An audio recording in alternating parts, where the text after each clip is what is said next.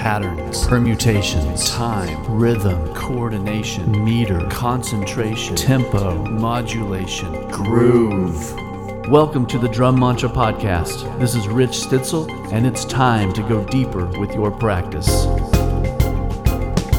So what I what I did is, you know, at some point I started realizing like I can put in these, you know, these sextuplets and make it sound essentially kind of faster than it is. Polyrhythms, polymeters, what are they? How are they related? How are they different? Let's take a look. Before I set up anything in a session, I try to find out, hey, what's the first song we're gonna do? Can we go listen to it? Is there some kind of demo? And then, because I hate, I hate just like throwing up like any old cymbals and snare drum and whatever, um, building a kit and then going to listen to the song and go like, oh well, I wouldn't use half the stuff that's up here. The way to be successful at something is you have to be so passionate about it that time disappears. You do not care. You are just in it. You can't wait to wake up because you get to start again. And when you go to sleep, you hope that you dream about it. That's what I'm talking about when I talk about passion. I, I really feel like that's a really underemphasized part of being a drummer is getting sound. What happens is you're moving the accents everywhere possible in a measure of 4-4, a measure of 3-4, and a measure of 5-4. break it down, you know, sometimes you'll do three in each hand or whatever. But it's a, it's a combination of just those two things and throwing in a single kick drum or a double kick drum, and now you have these odd phrases. Hey everybody, Rich here. Welcome back to the Drum Mantra Podcast, episode 23. I'm excited to share a conversation I had a few days ago with Carter McLean. Carter is the drummer for Lion King in New York, and he's also the drummer for Charlie Hunter. He's on tour right now on the West Coast with Charlie, and uh, Carter's awesome. He's a great player, he's a great thinker, he's a very meticulous dude. I think you're going to dig getting to know him a little bit better. And before we get into that conversation, I want to make sure that I thank all of my drum companies for their support. The A&F Drum Company, Craviotto Drum Company, Sabian Cymbals, Evans Drumheads, Vic Firth Drumsticks, the Polynome app, and the Box Kit Cajones.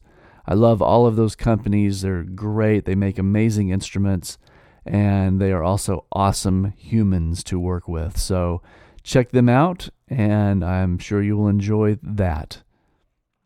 One more piece of business I want to let you all know that the primary series book, book number two in the Drum Mantra canon, is now available hot off the press. Stacks of them sit in my studio and are being mailed out daily. You can get the foundational series and the primary series together on my website as a bundle, and you can save 20% on that. Um, otherwise, if you have the foundational series and you've completed that book, the primary series is the next step. Uh, the primary series focuses solely on the 3 4 and 5 4 polymetric relationship and their function in 3 4 time, 4 4 time, and 5 4 time. It's a heavy book. It goes deep. There's a lot of coordination in there and a lot of uh, phrasing concepts that will definitely change the way that you think of phrasing. There are 11 sections in the book. There are also six brand new rhythmic melody sections in every time signature, so you will really have a chance to start learning and thinking about phrases in 3 4 4 4 and 5 4 time. Uh, I highly recommend it. It's great fun. I practice it every day, and um, I will be posting the audio file play alongs to the book uh, slowly as we go. So if you have the book, you'll have access to the free play alongs, and you'll definitely get to go deeper with your practice with all that. The book is only available at richstitzelmusic.com, so head over there and check it out.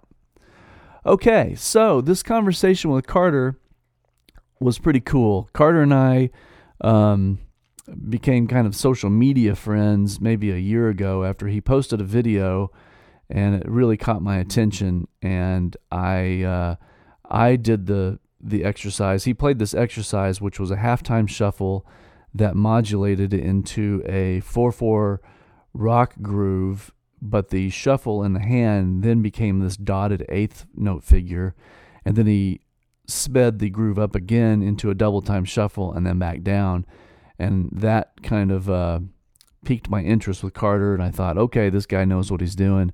So I went home after a gig and did a video of the same thing and gave Carter credit, and I think he commented on it, and from there we sort of have been in each other's peripheral social media world. Every once in a while, we'll we'll say hey, and um, so our conversation today that you'll hear is the first time we've actually spoken in person. So I love how that goes down when you're uh, just getting to know someone for real and um, just kind of you know feeling out the territory of what another person's like. It's it's a it's a cool cool experience, and I hope uh, hope you enjoy hearing that conversation. We go into a lot of detail about many different things gear, building drums, practicing, teaching, endorsements, social media, upbringing, all kinds of things. So I think you're going to enjoy this. I don't want to talk too much longer because it's a nice, long conversation that we had.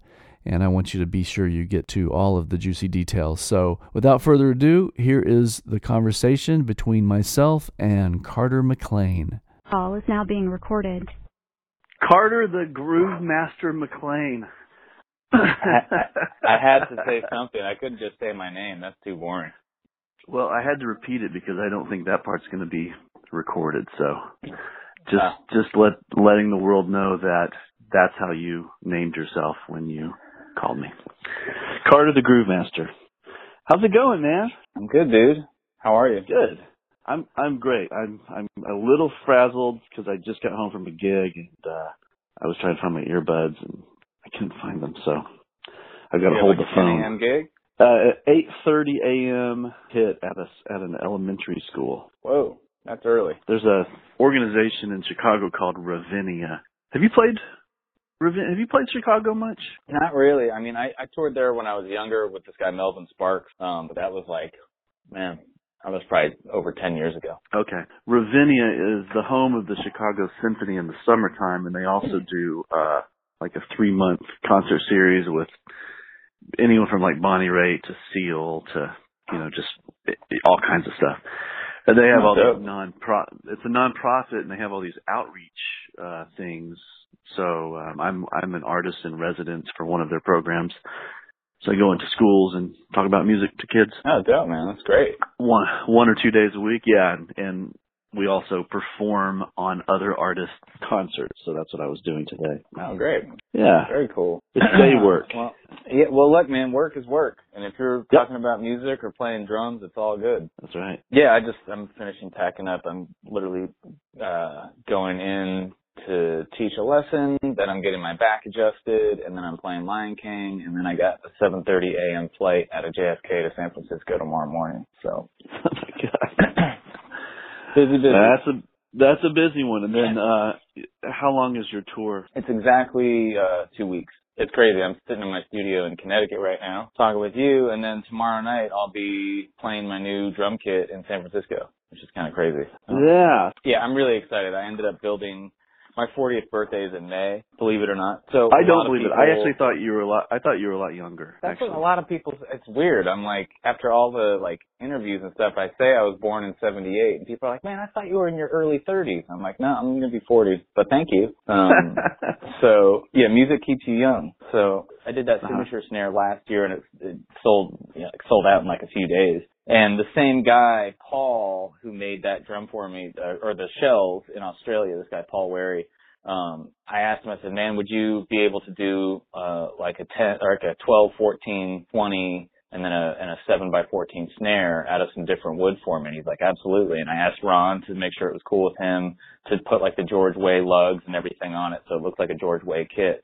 It's just, uh, uh-huh. all the wood is super special. I, we were looking through pallets of different uh, exterior finish pieces, and he found this one kind of run of this really crazy walnut that's like kind of like striped with a bunch of different colors. Um, huh. And then there's there's some figuring in it too. It's hard to tell in some of the photos, but it's really stunning. And I said, man, that's the wood. And then the shells are made. The sh- the snare drum is really crazy. I can't wait to play it.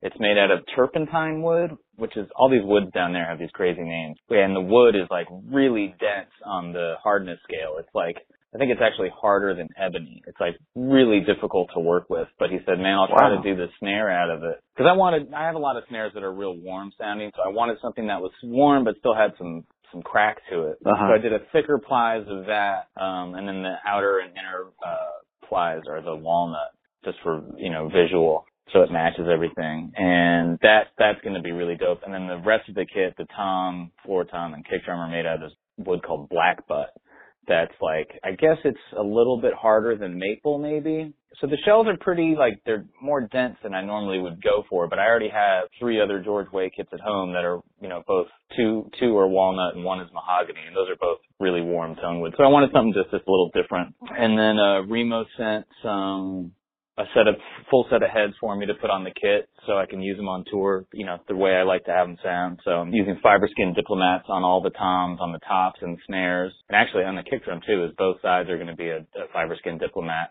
And then the bottom Wow. of the toms, bottom of the Uh-huh. toms is just a cl- clear diplomat. So I like thinner heads. I feel like they, you get a little more articulation. For the way I play, I don't hit super hard. I feel like I can get more music out of the drums that way. Right. Have, do, do you do fiber skin a lot on the toms? Yeah, I love them. I mean, Yeah. I, I I'm I mess around. I mean, I use these things called skin tone that they have that are even thinner. That are those are really great if you're gonna like just crank them for the bebop kind of zone. Right. They're they're they sound really nice for that. But then you know like the kit I have at home now that I'm been playing on, I just put some coated ambassadors on them and they sound great. But there's something the the fiber skin diplomats are basically the same thickness as an ambassador. They're not really thin because of the coating that or the process. So they're just like a they're like a to me a darker, warmer version of an ambassador, like a coated ambassador. Uh-huh. So I just can't wait. Like I'm gonna literally land, meet up with Charlie, uh, go get my drums, which are at his manager's house in San Francisco, and then just basically tune, put all the heads on, and then roll over to sound check and you know get going. It's gonna be kind of a long day Wow. tomorrow. That's exciting though. That's a good way to But have the energy to get through the day when you have all that fun to look forward to. Exactly. Yeah, the six-hour flight will go by hopefully quickly because I'll be asleep. so, Will you carry your cymbals? yeah, I mean, I just Yeah. I just actually packed everything. I threw, and I you know I endorsed DW hardware, so I had a bag of the ultralight hardware, which I I use at home. I mean, I just use that stuff because there's some I don't know. I just like simplicity, and Yep. you know, technology now you can go super light and put a 22 inch ride on something and whale it, and it's not going to budge. You know. Right. Um, so I had them ship the bag of ultralight hardware with the kit and head, so everything's there. But I'm bringing like a super simple ultralight kick drum pedal that they make, and then uh, an additional snare stand uh, that I'm going to put the tom on because I didn't want him to drill a hole for a tom mount. It'll just go old school Oh, yeah. snare drum stand. Yep. And then you know typical clothes, bunch of you know two pairs of jeans, trying to go super slick for the tour. Because I also I Yeah. threw in a bunch of four hands drumming t-shirts and merch and stuff in my bag. Oh, good. So I got to keep it keep it under 50 pounds, you know. So yeah, and then I just bring a cymbal bag. Um, I'm bringing two rides and a set of hats, and that's it. Nice. And then like you know Cool. some big fat snare drum mutes and a bunch of like shakers and this index percussion hard hat thing, which I really dig with Charlie. It's kind of like a tight secondary hi hat kind of sound. You where, where do you put that? You, you put that like above the bass drum, kind of next to the Drum? No. I, I there's a there's a hole in the bottom of it, which I'm sure is to like mount on something, but I just put it on the snare or on the floor tom, just on the drum and play it that way, which is kind of cool. Oh. It changes changes that drum, what, wherever you put it on drum, it like mutes it. Um, so you get this real staccato snare sound or floor tom sound, but then you get this hi hat kind of thing on, you know, right there. And then if if you put it on your main snare, you have like these three articulate sound sources right next to each other, which is cool if you're playing like kind of tight groove stuff. It's pretty cool. What what was that So- again? I'm not sure. I, I I'm not sure I understood what you said it was. Oh yeah, it's this company Index Percussion, and they make like Uh-huh. shakers and a bunch of really cool stuff. And this thing is called a hard hat, and it's basically like crashers mounted on this kind of block of wood that's maybe a foot long or something like that. Um, Oh, wow. And it's kind of like a, a ribbon crasher thing that you, that's just kind of self-sufficient, and you just you can just kind of drop it anywhere. I, I think I've done a couple clips with it on on Instagram and YouTube and stuff, but it's got a really nice sound. It's like a real tight uh kind of hi hat kind of sound. Okay, cool. Yeah, it's cool. Any morph stuff? it's- Are you going to bring any any of the morph I stuff? I can't, man. I I would love to because Adam has been sending me some really cool stuff that I would love to take, but it's just it's heavy. And if I'm Yeah. You know, if it's, it's a, if it's a question of bringing like a cowbell or all my merch, I got to bring merch. yeah, right, Um, right, right, But right. like, I'm doing a clinic at Revival in Portland, um, which I think is sold out. Actually, they posted something that it was sold out, which I Oh, I think I saw that, yeah. But That's but awesome, I was man. like, cool, yeah. I was like, I thought, you know, I'd be psyched if 10 people showed up and they're like, man, there's a ton of people showing up. I was like, great. Um, and they sell that stuff. So at the clinic, I'm going to try to borrow some and, and augment the kit with a lot of his stuff because his stuff is really fun to play around with. I mean, it really opens your ears up to different kind of style of playing. totally. Yeah. you know. I was I was out in Colorado this summer, and I really wanted to get over to him because I was in Estes Park, and I think he's in Fort Collins, right? Yeah, uh-huh. It just didn't work out to swing by in time, but He's a great guy, man. Really cool guy. He's a great drummer, man. I borrowed his Gretsch kit um when I was I played like three or four shows with Charlie out there, I forget six months ago or something.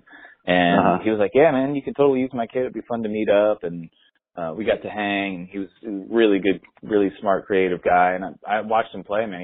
He's got a killer groove, really creative ideas, I mean he's a great player besides just making all that stuff, you know. that's awesome. So, I love I Yeah. love that some of these new uh kind of artisan drum makers can also play. It's Well, it's, yeah, cool. I think that's probably how they come up with this stuff. Like he was probably working on something and said, "Man, you know, I don't have anything like that sound. Maybe I can build it." And I'm, you know, Right. I'm not brave enough to put on the welding mask and start going to town, but he is. So, you know, God bless him. yeah, right. So, where are you from Colorado? No, I don't know why I it's have that- funny. I'm I actually idea. I was born in San Francisco, where I'm flying tomorrow, which is kind Huh. of random. Okay. I just put this together a few days ago that the kit I'm having made for my 40th birthday is going to be unveiled and played for the first time in the town I was born in, which is kind of cool. Isn't that wow? That's wild. That's great. And I didn't even think about it. I was like, yeah, we'll just send it to the first gig in San Francisco. And then like a couple days ago, I said, oh, that's my birthday kit.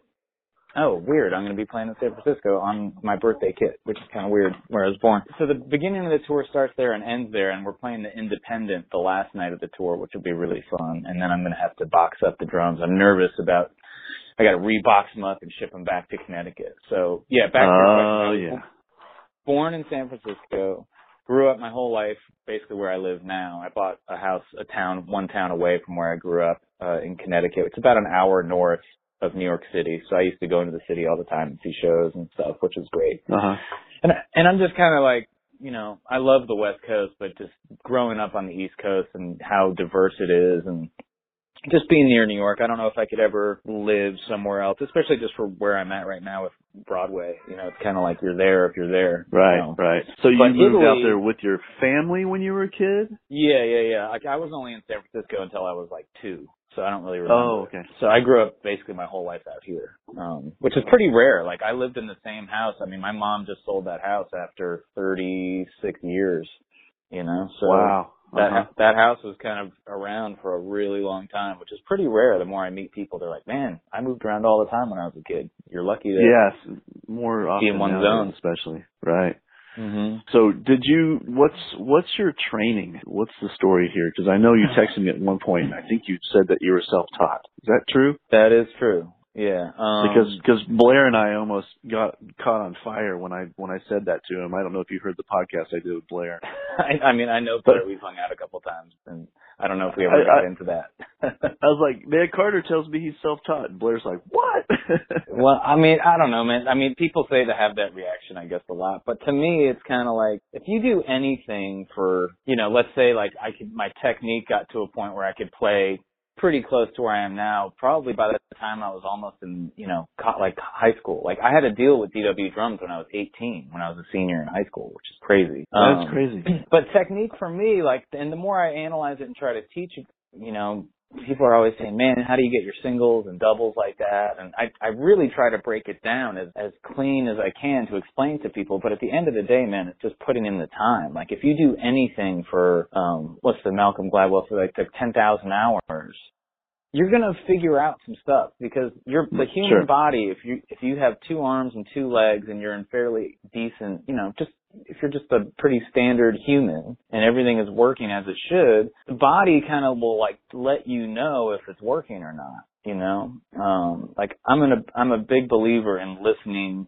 to what your body's telling you. If something, you know, guys come to me and they say, "Oh, I have wrist pain here, or my fingers feel weird, or I got an elbow thing or shoulder thing," uh, you can tell it's like 90% of the time it's either posture or they're just trying to fit some weird technique into their playing that doesn't make sense, you know? Right. Cause like I hold the sticks, if you're just sitting in a chair, you know, picture that and drop your arms to your sides and you go and lift your arm like from your elbow to like you're going to shake someone's hand, that, if you put a stick right there, that's exactly how I hold my sticks. I don't think about Mhm. it as American grip or French timpani grip or German or any of that stuff. It's just like this grip is comfortable. So the comfortable Yeah. grip, you know? And that way, Right. that's one, the ultimate thing is like, once your technique is kind of there, the only reason to have technique is to get your music, music across. You know what I mean? A lot of people get focused on technique just to have amazing technique and then their musicality is not happening. It's like, man, you should spend 90% more time on listening to tunes Right. than working on working on your single stroke roll, you know. Yep. Um, because a lot of that super technique, you're using that one percent of a show, maybe, you know, and it's like the 99% of it is just like musicality, feel, time, groove, how you're interacting with people, you know. I mean, Right. that's the stuff I get really excited about with Charlie is it's just it's such a musical high playing with that guy because he knows exactly what you're doing. He knows exactly where you can go and you know, when I first started playing with him, he said, you know, I know what you can do on the drums, so just don't hold out on me. He's like, you know, I'll go with you wherever you want to go. But we Mhm. end up typically using a lot of space. And to me, that's like the funkiest, most grooving stuff is when there's these huge gaps and you're playing like quarter notes or half notes. You know what I mean? There's this huge Absolutely. gap. Because then Absolutely. people are kind of anxious because they're like, oh, they're not playing so much. What's going to happen? You know, and they listen. So, but yeah, long story short, I am self-taught and I studied for about a year just to learn notation because I could play all this stuff technically. Like I was trying to shed Dave Weckl records and Chick Corea Electric Band in like sixth and seventh grade just because I thought it was cool music and nobody told me I shouldn't be trying to do that, you know, which which is kind of cool, you know, because if I had a teacher, they'd be like, "Whoa, whoa, whoa, you shouldn't, you know, start start over here with a rock groove," which I did. Right. You know, I did. I played the Zeppelin and Guns N' Roses and went through all of that stuff and was obsessed with John Bonham and kind of still am. And I went straight from that into Rush and then Rush straight into like the jazz world, you know. Or it was more like fusion jazz, it was like Chick Corea Electric Band. I wasn't like straight. I don't think I understood, and I still don't understand like the Elvin Jones kind of stuff. I'm still trying to figure that out. that's like that's kind of what you just said is how all of us sort of listen to the the evolution of what we were into. I mean, if you're in the age range, I'm I'm 47, so I'm just a little bit older than you, but that's the that's the progression. It's like rock, prog, and then the, the fusion thing. But Yeah. how like I grew up my both of my parents are professional musicians. Blair's parents are professional musicians. Uh, Oh, wow, Ari Hoenig's cool. parents are professional musicians. So I always wonder Wow. about who's who's raised in a musical family. You know, did you have older brothers or sisters, or how did you find out about these things? to the parents thing, I mean, my mom uh was an interior decorator and my dad was a stockbroker basically on on Wall Street. So like not really music happening, but like you know, they had they had records and stuff, but it wasn't like they were playing, you know, Marvin Gaye and stuff all the time. It was like I don't remember them actually putting on records a lot. Um Uh huh. but I don't know. I mean, I, I remember a very specific time when we were like with some other family friends out in Long Island at one of their at their house, and I remember it was like Born in the USA just was released, which I think was like '84 or five, I don't know, mid '80s, and that Bruce Springsteen, that you know, that obviously that huge you know Sure. album he put out, and I remember Right, just yeah, yeah. listening to it, going like, this is cool, and and kind of thinking like I could see the hi hat, snare drum, and kick drum like as separate things, you know. At a, it just I don't know, kind of clicked. I was like, oh, that's like this hi hat thing. I don't even think I knew the names, and that's the bass drum and the snare, and it's just like a repeating pattern. And then I tried to figure out how you would do it, and I was like, I think I literally like that night was like, I think I want to play the drums to my mom, Wow. Huh. and I probably Wow. just bugged her for a little while. And like I, I wasn't you know when you're that young it's tough. And this is like obviously pre you know iTunes and internet and all that. So it's like if you want to go check out a record you got to have a stereo and you got to go buy a, a, a cassette tape. That's you know this is even pre CD so I was like Sure. checking out cassette tapes and just kind of going, you know, maybe I should try to play the drums because I wasn't super into sports. I mean, I played some sports, but wasn't super into it. I was into like rock climbing and skiing and kind of individual things. I didn't love like the team sport thing for some reason. I think my temper got in the way. I played lacrosse, got kicked off the lacrosse team because I ended up hurting some kids, but I just feel like I was better off doing stuff on my own and figuring it out without having to organize the whole team. Because that's what's cool about an instrument. You can go into a room and just get lost for years Yep. and figure out an Right, instrument. right. And that's basically what I did. I just shed in my basement to Zeppelin records and Rush records and I remember learning Paradise City by Guns N' Roses was like the huge record when I started actually getting the drum kits together. And just learning that intro, that boom, clack, boom, clack, boom, clack. I was like, oh man, I figured out the intro, the drum solo intro part. This is cool. And I think I was kind of hooked. Um, actually, I will tell you a very quick story about how I really was like, this is what I want to do. So I had Yeah. that led up to this stuff. My dad was like, well, you haven't been to a concert yet. We should go to a concert. And I was like, yes, that sounds awesome. And when you're a kid, you don't really know what that entails. You're like, cool, I guess a band is going to play. Right. So he he blew, he blew it out. So I was into the Rolling Stones, and so was my brother. Um, and so my dad's like, "All right, we're gonna go see the Rolling Stones Steel Wheels tour concert at uh, Yankee. It was either Yankees or Met Stadium, but it was at a stadium, right? wow. So we roll up, and I'm thinking we're gonna be like, you know, in like the bleachers somewhere. We had second row seats at at that show, and Living Colour was opening up. Cult of Personality and Vivid, Oh, album they did, was Yep. blowing up. And so the first dude I ever saw play drums live was Will Calhoun, and they came out and played "Do Gaga Goo Gat Goo Gaga Goo Gaga," and I was like, "That's it. These guys are killing it. This is what I want to do."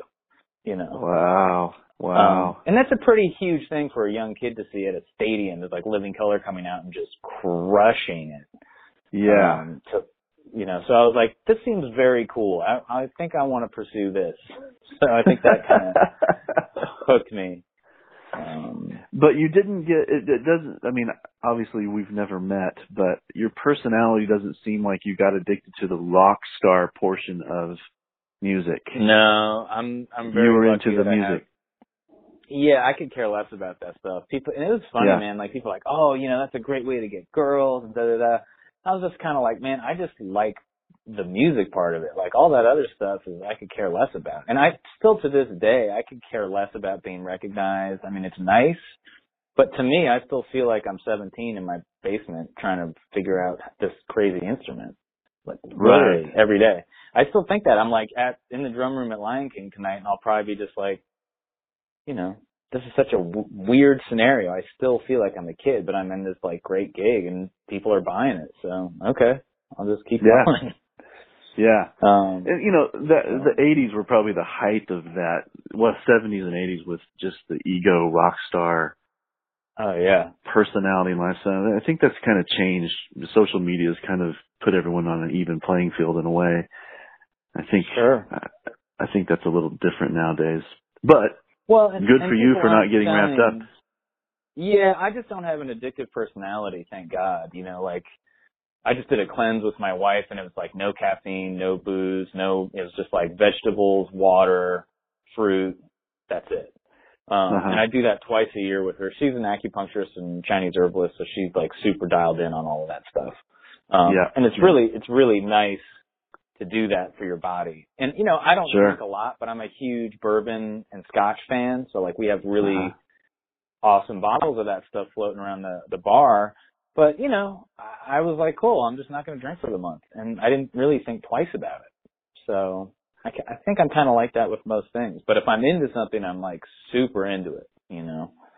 Um, Right. But yeah, I guess the music industry is, you know, it can come and go. But the 80s was like, yeah, that's a totally different thing. Now that it's you're not selling 20 million records and you're flying around, everyone's in a 747 with their name of their band on. It's like that's over. You know. right. Yeah. Um, And I think more people are a little bit maybe humble that are huge, huge stars now. You know, I've got guys following me and emailing me on Instagram and stuff that I'm like, these guys are huge, huge players, but they're like chill enough to just shoot me an email or say, hey, I really dug that clip you posted. And I'm like, this is crazy. Yeah. Um, but that's the social media thing that ties in everything. I mean, that's how we probably know each other, you know? Yeah, of course. Yeah. So, Yeah, in fact, the first I'm gonna, I'm the first thing that I saw that you I- the first thing that caught my attention with what you posted was you did a shuffle that that modulated into like a rock groove, and now all of a sudden your right hand that was playing the shuffle is now playing like a dotted note figure, and then you oh, right. sped yeah, it up. yeah. You modulated again into like a double time shuffle, and then you went back down with it. And I'm like, all right, this this dude, this guy can he know he knows what's happening. So, and I actually I I went home after a gig and and late. I was still in a suit, and uh went down to my practice room in, in my studio and did it and posted it. And I think that's where I think that's the first time that you and I had communicated. I think you had replied to it or something. But that Okay. that video that video got like twenty thousand views. I was like, what? Yeah, what kind of what kind of magical groove did did Carter make up here? But that's the thing, that's what blows my mind, man. It's like everything when I explain these things in private lessons or at clinics and stuff. It's really again, I'm a huge fan of taking like single stroke roll, double stroke roll, and you know, to me that's kind of it. A paradiddle is those two things put together, I guess, if you want to call Right, it. But if you have really good, solid, like truly solid command over a double stroke roll and a single stroke roll, that's kind of what I'm using. You know, if you break it down, you know, sometimes you'll do threes in each hand or whatever. But it's a it's a combination of just those two things and throwing in a single kick drum or a double kick drum, and now you have these odd phrases you can use. And so it's Yeah. not like I never did drum corps or went super hardcore and geeked out on that stuff because I just to me it was too much information that 99.9% of the people in the world will just not associate with. Um, yeah, that's very and I good. just come, not that there's anything wrong with it. I'm blown away when I see those guys. I'm like, holy moly, they must have practiced that for so long. But I hear things way more swung out like a New Orleans thing than super tight military perf- perfection. Cause that to me Uh-huh. is like, it's cool to try to get perfect, but to me, uh, there's no such thing as perfect. It's like, you know, it should feel really good. My wife should be dancing if I'm playing something. You know what I mean? That's my Yeah, goal. right. To like, yeah, get the women or whoever, get everybody just to dance and like feel good, you know? To me, that's the drummer's job, not to put on a clinic and just like go to town and, and show people how, how fast they are. You know, that's such a popular Yeah. thing right now. yeah. I feel like you've done a really good job with your social media as far as posting things that are kind of technically baffling. Like the thing you do with accenting every fifth note, and you go through singles and doubles and paradiddles, Right. but you're accenting every fifth note. Do you do you remember that one? Yeah, yeah, no, I mean, I've just, I was just shedding that this morning so I can teach it at the That's- clinic. Cause I mean, that's the thing, man. I gotta make sure That's that awesome. I can do this stuff. You Exactly. know? Like, I know, but then you'll easy, post like- something nice, like nice groove, something that's kind of funky and interesting, but it's not like but not hard. You know, it's like, exactly, like- I'm not. I'm not trying to prove to everybody that I'm some slick drummer. There's plenty of those guys out there already. I just. I feel like I'm kind of combating the gospel chops thing by saying, hey, you know what, guys? It's it's totally cool and equally as valuable, if not more valuable, to just play something simple that feels nice. You know. yeah, yeah, And and you could throw in one little thing here and there that's not difficult, but technically, like I, I check out a lot of people's press rolls or, or press strokes on one hand, and they're kind of usually not happening. They're they kind of sound real gritty. Where to me, a perfect buzz roll would sound just like like the ocean or like white noise. You know what I mean? That's perfect. yep, And Mhm. if you have control over that, that's the most useful thing on a kit because we don't get whole notes that we can control. That's really the only way you can get. If somebody says play a whole note on the drums, you can't hit a snare drum and go, well, there you go. It's kind of Exactly. like, well, it's that's like a 30 second note or something. So basic stuff. Again, I ask guys, can you do a press roll? They go, yeah, yeah, yeah, I can do it. And I, I hear it. I'm like, man, that is garbage. Like you got to work on that, you know? right. and I'm not trying to be mean, but it's real, you know, because it like guys ask me what it takes to sub on Lion King and different, you know, if guys wanted to cover me on a Charlie Hunter gig or something, I'm like, these are the things you have to have locked, and if you don't, you're gonna look foolish. So I'm just telling you, in reality, on a real gig, what you need to have together. And playing 64th notes with your feet between your foot and your floor tom is not one of them. You know what I mean? Right. So again, it's probably like a, I feel like an old fart, like broken record, but it's like basic stuff, man. And then just be creative with it, you know? Well, the thing that's great, um, and and I, I kind of got a little insight when you said your mom was an interior designer, and your dad was a was an investor. You have very meticulous uh, attention to detail in what you do, and I can, I mean, that's exactly what your parent did. Oh yeah. Every meticulous detail, uh, it needs to be right. It needs to be clean. It needs to be, you know, it needs to be efficient. Like those, those are the kinds of traits that I see in you, and it's obvious that that's what, how you grew up. Very clear. Thank you. All the, all the Yeah, I mean, everything should have a purpose. If there's something in your house, it should be useful and have a purpose. Otherwise, get rid of it. You know what I mean? I mean, right. that's how I see it. Um, Uh-huh. And just aesthetically, you want to be in a space that that feels comfortable and obviously, you know, inspiring to you. And so, you know, when I'm working in Times Square every day, it's just purely chaotic. So when I come Yeah. home, I want to have stuff be organized. I when I turn something on, it should work and should sound good. And like, you know, I don't have a ton of gear in my studio. I have right now. I have six preamps. They're all BAE pre's. I'm just sitting in front of my desk right now, looking at how clean everything is. And it's like, you know, I have that. I plug my Earthworks mics or whatever into them and play. And people are like, man, what's your secret? And I'm like, there's no secret, dude. It's get a good pre and a good mic. And if you know how to play, it'll sound really good or it should. you know? Right. Um, Are you using two? What are you you using two mics usually when you do your like just a video post? Yeah, like 90% of the time. I'll experiment because I've been working with Earthworks lately on designing some stuff. And so we've been, like, they just came out with this new uh, clip-on tom mic that's super rad. Um, so they, Huh. they sent me a, a prototype set of those and they just wanted my feedback and I gave it to them and they changed actually the bass drum mic was way too hot, the sensitivity of it. So I was like, man, even with a pad on this thing, it's still like overloading the, the line. And so they designed one called the, you know what? I'm going to go look at this thing because it's going to drive me nuts because I helped design this thing. Um, the SR20 LS, which means like basically low sensitivity. Um, Uh huh. and you know, just little things like that. But so like right now I'm looking at my setup and I have that in front of my 18 inch kick about two inches and I'm actually going to be making a video for them. Um, they're sending me another, uh, one of their mic pre's. They make these amazing, beautiful, super clean, like unbelievable clarity mic preamps.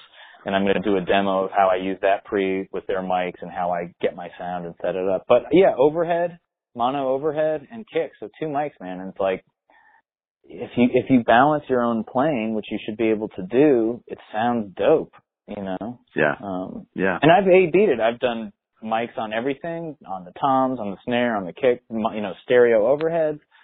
And it's cool. It's like a more modern kind of thing. But to me, the way I hear things and my favorite records from, you know, a lot of jazz guys is more of an ambient kind of older school approach, which might have been just like one mic kind of near the drums. And that was the drum set mic, you know, back in the day.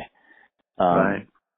so the whole less is more thing is, to me, actually true a lot of the time. You know, it's, it's easy Yeah. to get caught up in the gear, but you know, having good a good chain of gear makes a difference. You know, there's a lot of clarity and detail and cymbals that you might not get with some stuff. You know. Um, Yeah, your I mean, yeah, your pre's and mics should definitely have some quality. Yeah. Although, and, you know, get it. although you know, even though when you say that, I mean, Blair was telling me about a, a microphone that he got that was like this twenty-five dollar mic that has a capsule in a gunshot shell, Oh my god. and and he just yeah, he just he just completely overdrives it, and that becomes kind of like a room sort of effect sound, but it was like the crunch mic. Yeah. total crunch mic, and it was like thirty bucks or something. Yeah, and that's the thing. I mean, look, that's the thing. That mic has a very specific purpose. You know, you can't Right. use that for your mono overhead. You know, so like invest in that kind of stuff when you can. You know, Exactly. yeah. you know. And there's also I've recorded clips just randomly when I was running out of the house. I was like, oh, I should post this groove really quickly. It's kind of fun, and I'll just set up my iPhone and just hit go and post that, and that'll get twenty thousand views. People are like, man, this sounds dope, and I'm like, well, okay, cool. it's like that's my phone, but all right. That is You know, so that's you never crazy. you never know. But yeah, I mean, there's a lot of gear out there, and there's there's a lot of stuff you don't need. You know, I've had companies, especially just drum companies, they're like, "Hey man, really like what you're doing. Can we send you this product to check out and maybe do a post if you like it?" And like a lot, some of them I say, "Yeah, cool." Like a lot of these, like you know, other companies, I I totally say yes and love what they what they make. But I'll I'll just straight up tell people like, look, man, it's it's a cool thing, but it's not my thing. So I'm gonna just I'm I'm not gonna even have you send one because I don't want to waste your money. You know. Right. Um, right. So anything I'm using, I really do use. People are like, oh, people just send you that, and I'm like, yeah, some people do send me that stuff, and some people, you know, don't. And I like the the cowbell I I bought for, uh at Revival. The thing wasn't cheap, man, but I was like, this is a dope sound. I've never never heard anything else like it. I'm buying it. You know. Yeah. Um, right. So you you got to believe in what you're playing. Otherwise, you just become kind of like a NASCAR driver wearing kind of a jumpsuit with a million names on it. Ah, God, it's so easy nowadays, especially because there's so many boutique companies that are pushing their stuff out, and there's a lot of awesome stuff. It's amazing. There's such an explosion with drum gear in particular. I feel. it's a double-edged sword, you know, because that allows this room for you know everyone on their phone can have kind of their own product store now. So there's a lot of really janky stuff out there, but also there's some amazing products being made. You know, like um this guy Scott who started Tackle Instruments, who makes cymbal Oh, yeah. bags and six bags and stuff. His stuff is so dope. I mean, that's all the stuff I'm taking on tour is tackle stuff, just because it's really thoughtful, it's really well made, and it's like a drummer who's a, a badass drummer and who tours is designing this stuff. So he he sent me this little pouch thing. He's like, dude, clip that onto the stick bag and tell me what you think.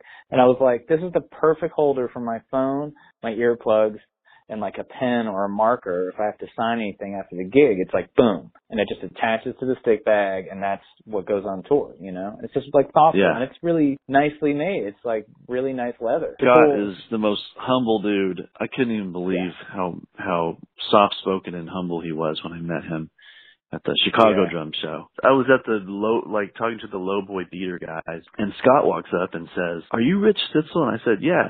And he goes, You post some really crazy videos with coordination. I'm like, Yeah. He's like, Those are really cool, man. I'm like, Thanks and I'm like, Who is this guy? You know, he didn't say anything.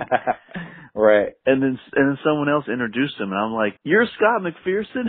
oh my god, man! Yeah. Uh, like I didn't. He's- you never see his face until recently, but uh, Sure. he was so so humble. and He gave me a bag, and I'm like, "Dude, you are such a generous, kind soul, and such a great artisan. It was awesome. Very cool. Have Uh, you been to his oh, yeah. shop, his little shop yet? I have, and we were trying to figure out. A, I was going to try to get to do a clinic out there at some point, and I, I'm sure it'll happen at some point, just when the timing works out. I've just been crazy busy. Like between now and March, my schedule is just totally bananas. Like I'm doing this tour starting tomorrow for two weeks. I get home, it's, I do one Lion King show, then it's basically Christmas, then it's New Year's, then I'm doing a record at my house with Charlie Hunter and this girl Shelby Johnson, who's amazing singer. She sang with Prince for 10 years. She was like the girl running around at the Super Bowl halftime show singing with Prince. Um, so that's going to that's going to be a really cool trio record. Then Nice. the day after they leave, I'm uh, gutting my kitchen and doing a renovation on our kitchen. Then a few days after that, we get a puppy. Um, and then at that point, oh, then I fly out to NAMM for two days. I'll be at NAMM Thursday, Friday. Then I go, I fly north to Sacramento to do a three day camp with Mike Johnston at his facility. Then I go do an in-store clinic with him the following day, fly home. Then we're basically in February and then the end of February I'm doing a four day workshop with Mike Johnston and Mike Dawson out near my, about an hour and a half from my house in New York State. So it's just like this year is going to be absolutely nuts. And then there's some other stuff I'm working on with Ron that will be coming out later in the spring that I have to uh-huh. keep my mouth shut about. But this is busy, busy, busy. And then in between all that, doing Lion King and teaching. Right. So Right. Yeah. it's good, man. I'm Good, man. I'm happy to be busy. Absolutely. Yeah. Yeah. It seems like there's there's so much there's so much work right now. Like Yeah, in Chicago, lucky. I there's mean- so much work. That's amazing. And I think it, it feels like it's that way. I don't know. It seems like that's how everyone's experience is right now, which is great. yeah, people are busy, which is good. I mean, it's definitely happening. Well, man, it would be cool to get you. God, if you went to Minneapolis and did his store, it'd be cool to get you to Chicago to do something. Yeah, Maybe I know. we I, could figure I something out. I talked with Chicago. Was it Chicago Drum Exchange? Is that the name? Uh huh. I was emailing them a while back, and they're like, "Look, if you're ever out in this way with Charlie or whoever, like, we'd love to have you come in and do something." Or I don't know where people would do stuff out there, but that seems like a, a cool shop. Do you do a lot of clinics out there? You know, it's not in my own city much. I might do. I'll do some colleges. I'll go, go to a college and work with just their drummers. But uh I don't. I haven't really done any clinics here. I've done. I've done um like a four week intensive at Vic's Drum Shop. They had me come Oh, in wow. and do basically do an intensive on uh on that first book. I think I sent you a copy of, my, of the foundational yeah. series book. Yes, Yeah, we did a really cool. we did a deal. Yeah, the new one's coming out. In fact, I pick it up tomorrow, and that one is crazy. Oh well, well It goes- the first one's yeah. hard enough, man. the first one's hard. I know. I mean, I still am looking through some of that stuff going like, man, how's he doing that? But that's the fun know, thing, man. it's- It's, it's just an ongoing thing. I mean, the only book that I ever worked out of was Gary Chester's New Breed and like the composite systems at the end of that were like, are you kidding me? I have to do this now Yeah. and I have to sing this and do play a left hand lead. I was like, this is tough, but useful stuff, man. It's like real stuff, you know, and it, it makes, it makes you open up your, your ears to what's possible on the drums, you know? Sure, but that's that's Hmm. that's kind of what I've done. I mean, I do I do clinics at colleges and and uh churches and things in other other states, but not. I, I guess it, I probably because I'm so busy when I'm in town that I just Right. don't even think about it. Yeah, know, well, that's a good I- position to be in. You know, it's like I don't have time to do that. I'm already busy. so, and I feel I mean, like the everyone else reason- is so busy too. So it's like, well, yeah, you know, I mean, luckily most people I know are, are running around doing stuff. You know, and the only reason I booked these two clinics on this tour is because I had a day off uh right before Vancouver. So Ron said, "Hey, do you want to do a clinic up in Vancouver? You, I'll just fly you up on the day off, and it'll be easy." And I said, "Yeah, done." And then Yeah. Revival said, "Hey, we we saw you're going to be in the area playing in Portland. Do you want to do something?" I said, "Sure, man, that'd be great." So that's Yeah. how those happen. So it's always pretty organic how that comes about. when I'm on the road, I definitely overbook myself. That's when I go crazy with stuff. Like I'm going to be in your city. Let's do a let's do a workshop, and I'll Totally. just kill myself because I'm not I'm not you know I'm not with my family. I'm just by myself. Yeah, Or, like, you well, know, spend time in the hotel or teach. You know, it's like I'd rather Yeah. be teaching. Right. So, Yeah. Charlie, I mean, the last I did a tour, uh, the last tour I did, I was booking lessons, and like some days I couldn't even get to a drum set, and this, the guys were like, "Look, I'll come to your hotel and just work on hand stuff and ideas." I said, "Great." So I taught three hours straight in my hotel room before the gig, and Charlie was like, "Man, how do you do that before you go and play like a two-hour set?" I was like, "Man, I'd rather be doing that than watching some garbage television or just, you know, doing nothing." Yeah. Um, so I'm already getting emails from a bunch of different locations for this California run and you know uh, Oregon and all that stuff. So we'll see how many. The problem is when you're touring, it's hard to, you know, if you roll in, you got sound check, and you might have an hour or two to kill. Exactly. hard. Right. Like, well, I can teach you while I'm eating my dinner. If you really, you know, it's like there's very limited time. A lot of these shows, so we'll see. I'll try to fit in as many as I can, and hopefully the people that are in the area can make the clinic, which will be like, you know, basically a long drum lesson. So That's great. yeah, Very cool. be cool. Well, we should definitely get something on the back burner and move it a little bit forward with getting you to Chicago in some in some capacity. I mean, we my wife owns Yeah. a yoga studio, and there's definitely enough room to put you know 40 people for a clinic in there. Oh right, Um, that's very cool. Drum, yeah, and the uh, drum exchange is great. There's a they've got a nice little area. So yeah, I'm down. I definitely mean, I've told I've told a lot of shops, and like guys keep hitting me up on Instagram. Hey man, when are you gonna come and do a UK tour? And when are you gonna come to Ireland to do a clinic? And I'm like, I'm happy to do that, but I can't fly to Ireland for two hundred dollars. You know, like right. you know, like one one like a real I'm not gonna say who it is, but like a very legit music school in Europe, you know, it has a very legit name, emailed and said, Hey, we'd love to get you over here, da da da, but um we can pay you three hundred dollars. And I was like I was like, okay, and then on top of that they're like, and we can't cover any of your travel. I was like, dude, I'd be in the hole twenty five hundred dollars before I even got there. Like what are you talking about? wow, You know, that's very So strange. it's, it's just nuts what people's expectations are. It's like, well, or I could just stay home and play Lion King and make some good bread and go home. you know. Yeah. But I love teaching. I just, I just, I'm not going to lose thousands of dollars to go do it. I'm not going to name the person that I'm going to tell you this little short story about. I'm not going to name him. Yes, I, I already love this story. because I don't even want. Uh, okay, that's enough. Enough said with that. But he uh was going to do. I'm from Texas, by the way. I I grew up in Texas. I've been in Chicago for 15 years, 16 years, but uh so I grew up in Fort Worth, Texas. And so this drummer was coming into town to be the guest artist with the big band at one of the colleges in town. And his fee for coming in for the day, doing the clinic workshop with the band and doing the concert that night was three grand for the day. And, Okay. uh, you know, no problem. The, the head of the music department was totally cool with that. And so he flew in and all of a sudden a bill shows up. You know, they did the concert and everything and then all of a sudden a bill shows up and it was a bill for a $3,000 first class plane ticket to go there. Wow.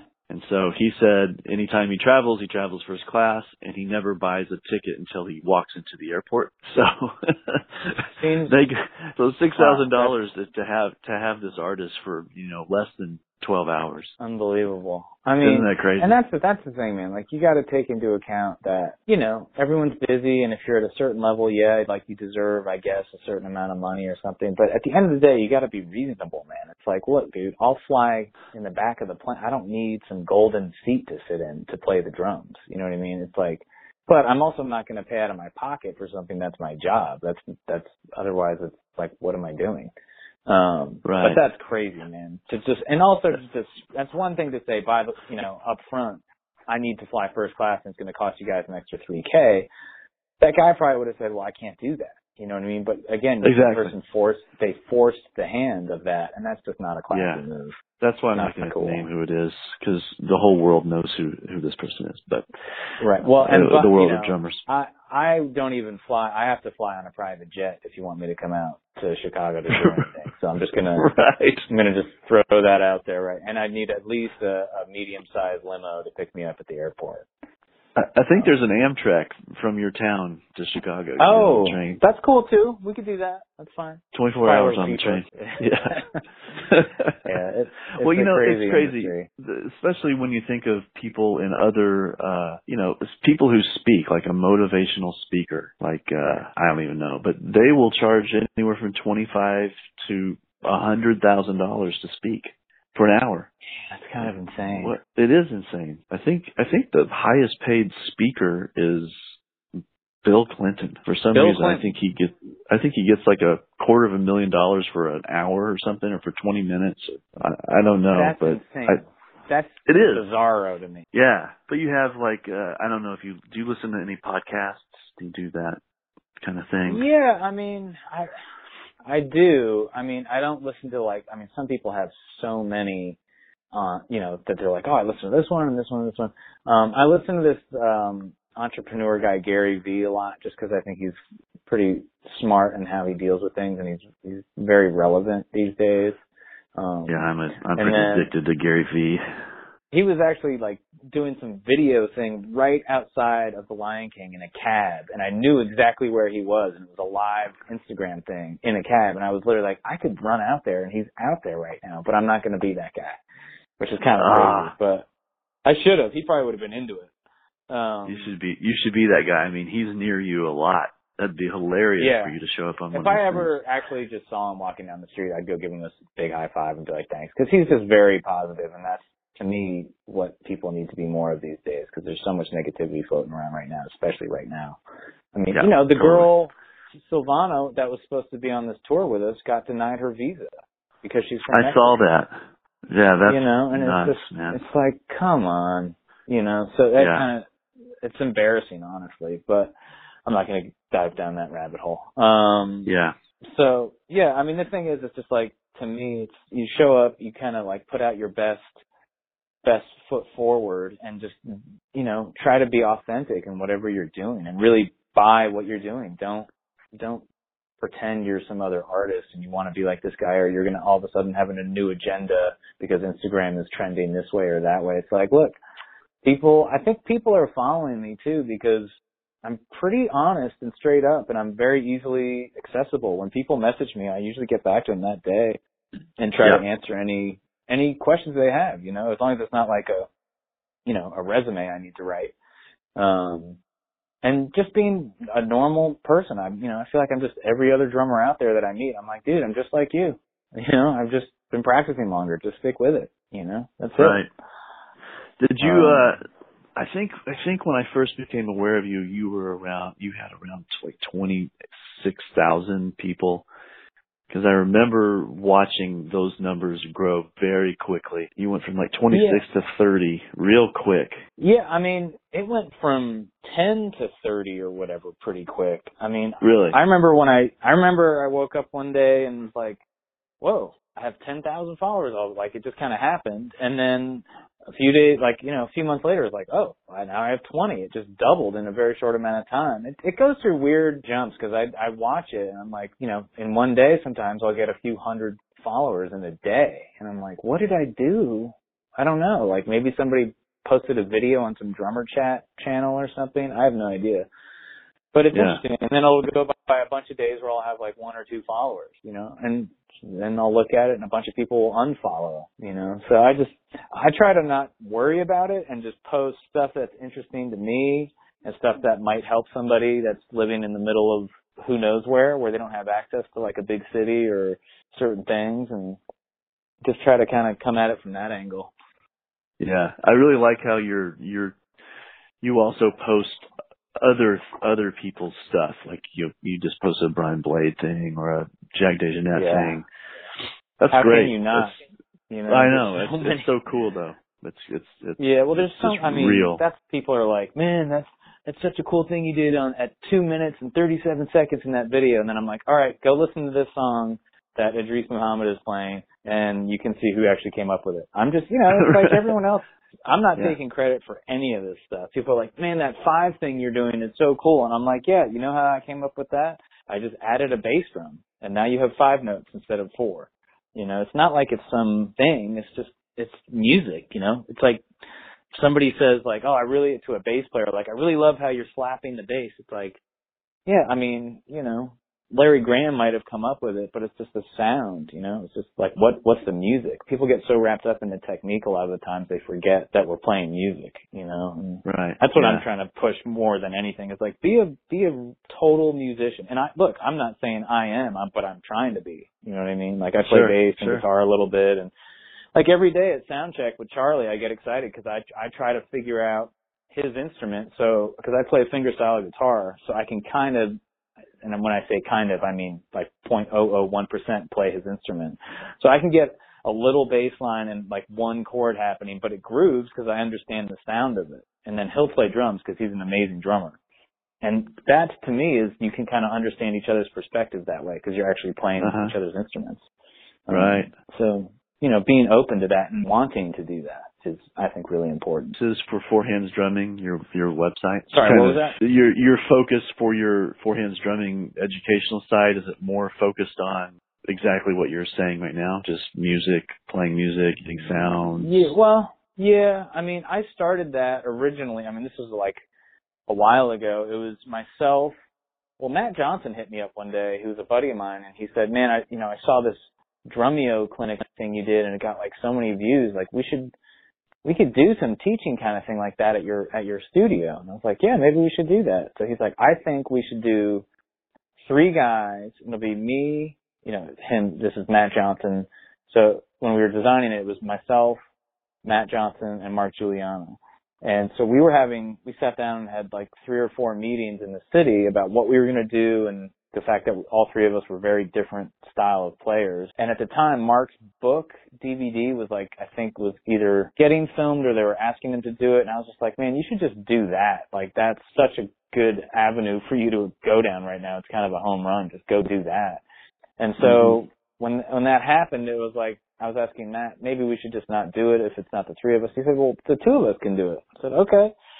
Um, cause I didn't want to do anything by myself. It's not really fun to just sit in a room by yourself and do all the filming, all the editing, all the teaching, all the content. It's a lot of work. As you It know, is. you know, just, just making a one minute clip takes time, you know, but talk about Yeah. providing an hour or an hour and a half lesson of just smack content that's packed in there. It, it's a lot. Um, And so Matt and I did the first couple episodes and started it, and then some really awful stuff happened to him personally that was just super horrible. And I just said, look, man, you need to be focusing on your family and everything right now. So let's let's just take a time out. And he was like yeah you're right. He's like i i gotta sort of focus on this. So i i basically ended up just doing everything from then on out. Matt's in like the first i think three or four episodes which is really great because he has such a cool perspective on things. And and i've kind of capped it now. I think there's 14 or 15 episodes. So you're getting about 15 or 16 hours worth of stuff. And i just haven't had uh-huh. a lot of time to film anything new. So as of now you you pay a one time fee for the year and you get all of whatever's on the site you get. You know, it's not like you buy this lesson, you buy that lesson. It's just like you pay for the year, you can watch it on your phone, you can watch it on your computer, and there's like little sub mini lessons on a couple of the episodes. Um, and I go through everything. Basic tuning, how I tune an 18 inch bass drum to how I get my snare drum sound in different tunings, why I use the heads. I do a whole lesson on miking and microphone technique and one mic versus, you know, 10 mics and how that sounds different. And I just slowly add mics around the kit so you can hear that. I do a whole bunch of stuff on technique and augmenting your kit, um, playing appropriate songs or parts for songs. So I have like a couple play along tunes that I would send send people that are subscribers to play along with. Um, so just stuff like that. I did an episode with Charlie just talking about what he looks for in a drummer, which is cool to get, mm-hmm. you know, from Tom Barney, who's the bass player at Lion King. It's one of my really good buddies who's played with, you know, Miles Davis and Steely Dan and sure. Elton John, yeah. Michael Jackson. I mean, he came out and we talked. We mostly just talked, and I said, "Man, you know, you've played with Sonny Emory and Dennis. I mean, he's played with everybody." I said, right. "What do you look for?" And I think that's that's super valuable because you're getting it from the guy who's going to be giving you the call. Most drummers aren't calling you. It's like, "Oh, this bass player I know needs a drummer," and they're going to call right. you. You know. Yeah. Um, so that's I'm just trying to do stuff that has helped me and you know perspectives that have helped me on my little road because everybody's road is totally different you know and it's great they're all unique but if there's something that I can tell some younger guy that's trying to make it happen and it, it helps him along his way, I think that's a win. You know. Yeah. So, is that is that going well? So, yeah, I mean, there's kind of like you know it goes in waves because it's like the info that's up there is up there. So if somebody's had it for a year, they're probably not going to resubscribe unless they didn't get through everything in that year.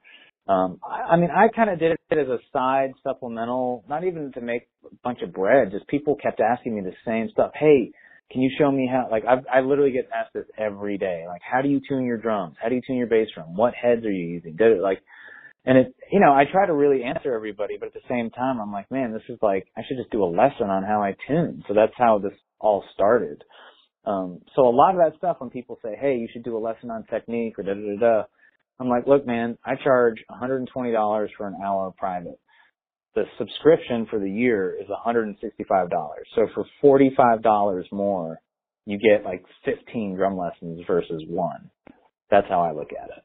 You know? Yeah, totally. Um, right. And if they have that info and want to do a private with me, just so I can like give them really specific feedback about their hands or their feel or touch or any of that stuff, then we can do that. But I tell most people, man, and not because I'm just trying to, you know, make, you know, make the money. It's not about that. I could have charged a lot more money for it. People are like, man, you're kind of not charging a lot for a whole year. I said, look, man, I want somebody. It's I think it's like twelve or thirteen dollars a month. I, I wanted it to be like a, you know, three cups of coffee can get you a month. You know what I mean? So, mm-hmm. um, and you know, the nice thing is it's it's all my thing. So if I want to add a lesson tomorrow, I can do that and I will when I have more time. And but I don't want to just put up a lesson every month just to put up a lesson every month. I feel like right now I've covered a ton of stuff that's there. So if you can yeah. get through every lesson and everything I talk about in those 15 episodes, then you should get a private if you can play all that stuff. And then we can really dive into some crazy stuff. You know, it's like until then, it's like, man, why would you call me for a private if you still can't do lesson number four. You know what I mean? So, and it's it's cool. You know, people that have subscribed, which has been actually, I'm surprised how many people have subscribed. Um, I've gotten a lot of personal messages saying, "Man, this is amazing education. It's super, super helpful, and you know, thank you for doing this." And it's cool. It's really, I really do appreciate everybody. You know, people chime in every day and send me messages that are like really heartfelt encouraging stuff and it's like how you know how can that not feel good? Right. You know just trying to be on i just feel like honesty man wins at the end of the day. Like not being cocky knowing that i'm not the biggest thing to happen to drums it's, it's just like i don't i i could care less about that stuff. I just i still feel like i'm on my little path and if people want to chime in and walk along with me that's cool too. That's fun. But i'm not trying to prove anything to anybody you know? Where i see some Right. people out there and they're really trying like so over the top on things. I'm like, man, this does not feel natural to me at all, you know? Um, Yeah. But that's it. Just trying to be honest and have some clarity in my playing. That'd be it. Yeah. be my life in in a in a nutshell. do you have any kind of uh practice regimen that you do daily or do you practice much Uh, I don't. Well, Warm I mean, up. for me. I don't have a warm up. I mean, people are always asking me like, "Man, what do you do when you get to Lion King or when you get to?" I'm like, I literally pick up the sticks, put in my in ears, and play. Like, there's no Yeah. doing singles on my leg. I mean, I play every day, so I'm, my hands are at a certain kind of Yeah. level all the time. Right. Like, I, I, if somebody says, "Sit down and play a blazing single stroke roll," like I can do that. It's not. It's not something I need to work up to. To me, when I sit down, like I'm literally just looking at my kit right now. When I sit down and play now, I'm trying to work off of like, you know, some melodic phrase. Like the other day I sat down and I played doot dee, doot dee between my four tom rack and snare and I was like, oh, Love Supreme, that's the melody for oh, that's cool. So I just went off on that for a while and just played around that idea. Um and tried to sound like Elvin Jones, which is not happening for me, but it's fun to try, you know? um and just you know exploring sounds and and space more than anything it's kind of easy to sit down and just blaze a bunch of nonsense you know? People get wowed by it and it's kind of like candy. It's it's easy but it's not maybe the best thing for you. Um and to me i'm trying to like deliver maybe more organic food versus candy. Like something that actually tastes pretty good and is actually really a lot better for you than you know. You know what i mean? Um, it's Right. kind of a silly, silly analogy maybe, but it's maybe a good one too. Cause, you know, I just, to me, the drums, you only have a couple notes. You're not going to be playing like a, a musical concerto. I mean, Ari Hoenig might be able to do that. Um, but I, I can't hear it that way. And so I just take it for the four notes, like on a four piece kit. That's what you got. And you got a couple pitches on your cymbals. And touch to me is a huge thing, man. I really try to practice all my rudiment, rudiments, the two rudiments I use, singles and doubles, at like very extreme volume levels, like as quiet as possible. Like I try to picture like an 85 year old couple having dinner right next to my hi hat, and I have to play a blazing fast single stroke roll, but not blow them away. You know what I mean? And talk, and I'm talking like the stick, the sticks are coming a half inch off the head. That's how quiet. Right. You know what I mean? Like, and Yeah, that's maybe too high. And just always trying to push. Like when I tell people to play a groove, they always come out playing like forte to double forte, and they're like, "I'm going to really blow this guy away. Check this out." I'm like, "Cool, man, great groove. Let's play it at triple pianissimo, but same vibe, same intensity, but just super quiet." And they can't do it. They lose. They slow down. The the intensity's not there. Um, you know, and that's stuff that's actually you know you need to be able to do on a gig is play quietly. Absolutely. Yeah. Because playing hard is not you just you wind up and hit the drums. That that does technique wise it's not crazy. But playing quiet is hard, especially if you're playing ding jiggy ding jiggy ding jiggy ding jiggy ding jiggy ding jiggy ding jiggy on a ride cymbal. You know, there's a tune with Charlie that we got to play this crazy up bebop thing at the head, and he never even told me we were going to do this tune when we played it. And he's like, "Oh yeah, this is kind of like an up tempo thing in the beginning." And I was like, "Okay," because he doesn't really like to rehearse. And he starts going like ding ding ding ding ding ding ding ding ding ding. And I'm like, "Oh boy, this is really quick." Okay. But like, you know, my hands can do it, but it's also, you gotta wrap your head around that tempo, but playing it really, really quiet makes it a lot more hip than just like blazing loud, you know? When you can have that kind of control, it's, uh, it's very, very useful, I think. And then the musicians are happy because you're not just crushing loud drums and cymbals in their face all night. Totally. You know, I come home from a like a five hour corporate gala with a 15 piece band and I'm okay at the end of it. If I come home from a three hour quiet jazz gig, I'm exhausted. And I think maybe Right. it's, you've got to be, your mental game on jazz is so much different than playing a pop gig. But the physical control of playing really soft and keeping the spirit of the music alive, it's incredibly difficult and challenging. But but you're right. I mean, it's so important. I love that. I love I love playing soft and challenging that. Well, it's yeah, it becomes kind of, to me, it becomes a totally different instrument when you have that kind of finesse, you know, like, it's just more pleasing. Like, just to be around. When somebody comes in and just starts bashing a drum kit, I'm like, God, man, I don't even want to be in the same room right now, let alone what you're playing. You know? Right. Um, One of the things that like- challenges me, I, I'd like to get your perspective on this. I love to tune low. I always say it's the Texas in me, but I just love big sounding low drums. I play, you know, I played like the Walnut Craviotto kit and I, I did a record in Nashville a while ago. I remember the, the engineer brought a snare drum out and he said, this, this drum is finger tight. Like I tuned this, the lugs are just as tight as my fingers can make them. And that was the snare that went onto the record. I, that was new for me at that time. This was probably 20 years ago now wow. And all and and from that point on i'm always i I always have that phrase in my head finger tight. So when you're playing a little bit uh, with a little bit more intensity i definitely don't hit hard. I grew up in a jazz household and i'm a i'm a quiet drummer but you can get some tone when the when the drums are tuned a little lower with some with some energy behind the stick the thing is when i go into a quiet situation i don't like to tune my drums up into the bebop range Right. Yeah. you you can get so much sound out of barely touching a tom that's really cranked. Oh yeah. So I like so I'm always yeah so I'm always challenging myself with the tunings when I'm changing when I know I'm going to be playing a very quiet gig. I still like to have what I consider would be my sound, you know, which is the lower tunings. And it's just like if you don't hit the drum in the right place when the tom is loose, there might not be any sound coming out of the drum just because the, there's nowhere for it to resonate. Do you change your tunings based on the you know kind of the what you know the gig is going to be, the intensity of the gig? Yeah, I mean, it's also just my mood. I think people when they say I really dig your sound, I mean maybe they think of more of an open sounding kit and I don't really mute and muffle the drums a ton.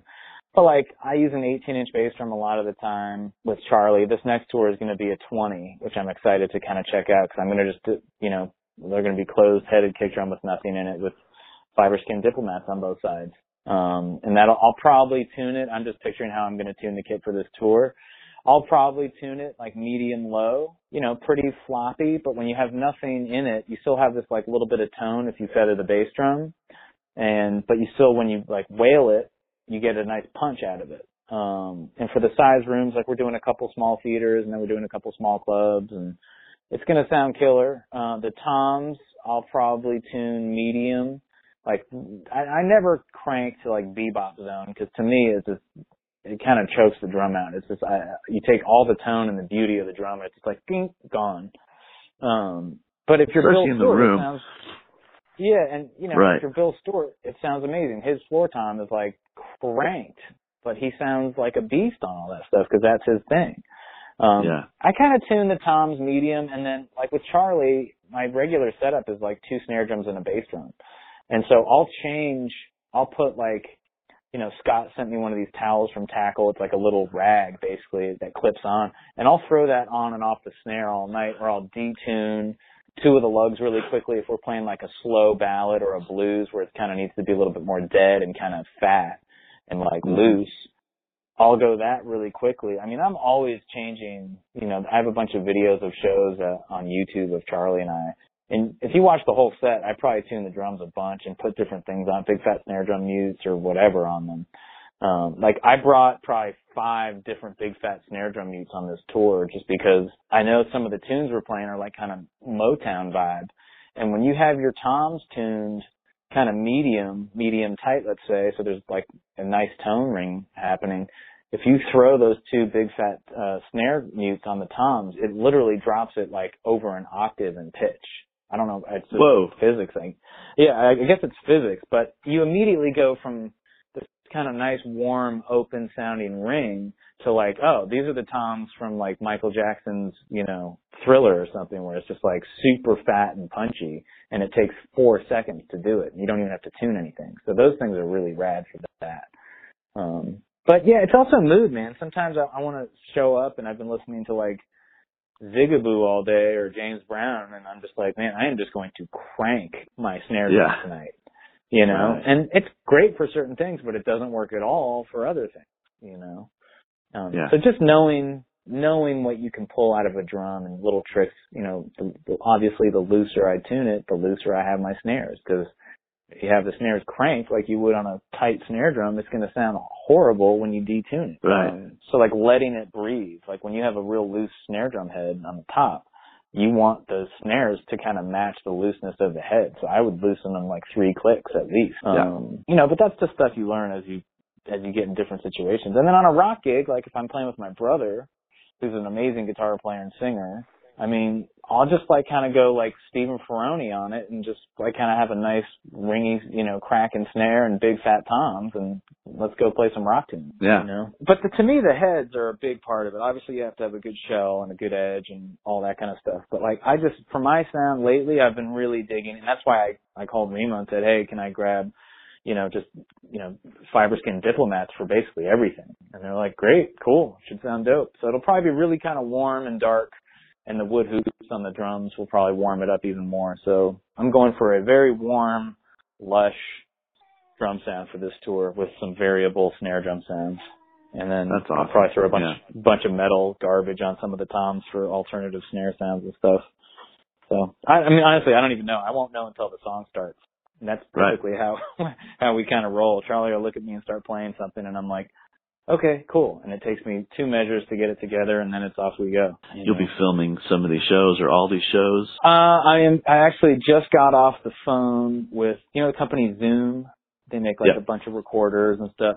Um, I'm going to be working with them. I think a teeny bit, and um, I'm going to grab a video recorder from them. So I'm going to try to record one or two of the shows. It's just they take up. I don't have a laptop, believe it or not. I just have. I own one and I never used it, so I, I don't really have a way of dumping all the HD video, which takes up like, you know, one concert could be like three gigs. Um, so I'll probably only have enough storage to record one or two shows. So I'll probably wait until later in the tour to record, uh, and I'll probably also try to record some of the clinic I'm doing at Revival and up in Vancouver. But, yeah, that'd be great. yeah. Yeah. yeah, I think it'll be cool. The revival one should be fun because it's sold out, and there's a lot of good drummers that live out there, so it'll be it'll be cool. But yeah, just getting ready to to go out out of town. It's kind of weird. Two weeks. I haven't been out of town in two weeks for a while. So I'm sure it's going to be nice Yeah. to get. This, how's the weather where you are right now? Uh, cold. today is actually very warm. It's going to be like 60 here today, but starting tomorrow morning, it's like low 20s teens. So like today's the last day of any kind of sensible being outside. Then it's going to start snowing, which it should. It's almost, you know, Christmas is coming and we should be getting snow. Yeah, that's So- what we. It was 60 here yesterday, and it's 30 right now with 40 mile an hour winds. So it definitely has hit. It'll be nice to be on the west coast, although you'll be kind of north. It'll it'll be perfect. It's always perfect out there. yeah, I mean, I was looking like LA is obviously LA. Um, and, you know, as you get north into Vancouver, it'll probably be more like it is here. But most of it is, you know, going to be probably like 50s, 60s. Uh, I'm cool with whatever. I like the winter, so I don't, I don't get cold easily, but I, I also like hanging out when it's 80 and sunny in LA. So yeah, totally. get a little, right. little bit of every, and I'm hoping these, there's some crazy wildfires that started this morning, uh, near, actually where DW's factory is in, near Oxnard, California, which is just north of LA. Yeah, yeah, I So saw I'm that. hoping, uh, I'm hoping all of that is cool and everybody's kind of safe and okay, because that's a super populated area to be getting nailed with a huge wildfire like that. Yeah, I've been seeing people marking marking themselves safe on Facebook in that area. Yeah. that's how I learned about it. It's like, oh man, uh, droughts and fires and all that kind of stuff seem to be happening more and more. So it's just gotta be careful. yeah, and I'm sure you'll see some of that in Northern California from a month ago or so. Oh yeah, no, we're gonna be driving all up and down from all the way from LA all the way up to Vancouver. So we're gonna probably see a lot of weird stuff and a lot Man. of you know beautiful stuff too. There's some gorgeous stuff out there. Well, I, f- I feel like there's there's so many other details that would be fun to talk about, but I know that we probably ought to wrap it up. I know you need to take care Yeah, of a bunch of your um, things. Yeah, I've got to. I've actually got to head into the city uh, in about an hour, so I got to just make sure I have everything packed up. and Yeah. I'm not forget forgetting like, oh, I brought everything but my drum key. Perfect. Right, right. You know. Well, it's fun to talk. It was fun to fun to meet you on the phone. It's it's it's kind of a weird way to do things nowadays. Is you never know how you're going to connect with somebody, but Yeah, Uh, it seems more and more common now to just like meet up online and then it's like, hey, we should act like I've been talking with Jason McGerr online for a long time and I was like, we should talk. You know, we've been emailing, so we finally got on the phone and talked and I'm actually going to be in his hometown in Washington State doing a gig, and he's going to be in LA at that time doing a Death Cab thing. And then when I'm in LA, he's back up in Washington. Like we're literally bypassing each other. Yeah. He wanted to come down to the gig, and I was just like, "Yeah, I'm, I'm at the Mint on December 9th in LA." And he's like, "Ah," he's like, "Dude, I'm missing you by like a day." Oh so, man. You know, but I'm sure we'll meet up in person at some point. Are you going to NAMM this year, or going to be out, out that way ever? Oh, I I'm still on the fence about it. Rami wrote us and said I need to have my have the names in by. Uh, it's been a couple weeks now. I thought I had Right. a gig that that weekend, but that is the gig is now two weekends later and it's in a different city. So anyway, I I don't know. I should. Okay. Well, if you are there, let me know. Yeah, I I know I should be out there, but You've got a family and stuff too, so like that's that's obviously more important. But uh, you know, if you do find yourself out there, we'll go out and hang for some. I have teenage girls. I don't have a family at all. Oh my God, yeah. Yeah, you know what? Don't go to NAMM. You've got your hands full. I I never even see them anymore. It's like unless they need a ride somewhere, different different world than before. But I yeah, I would love to get out there. I just I hope I can. We'll see.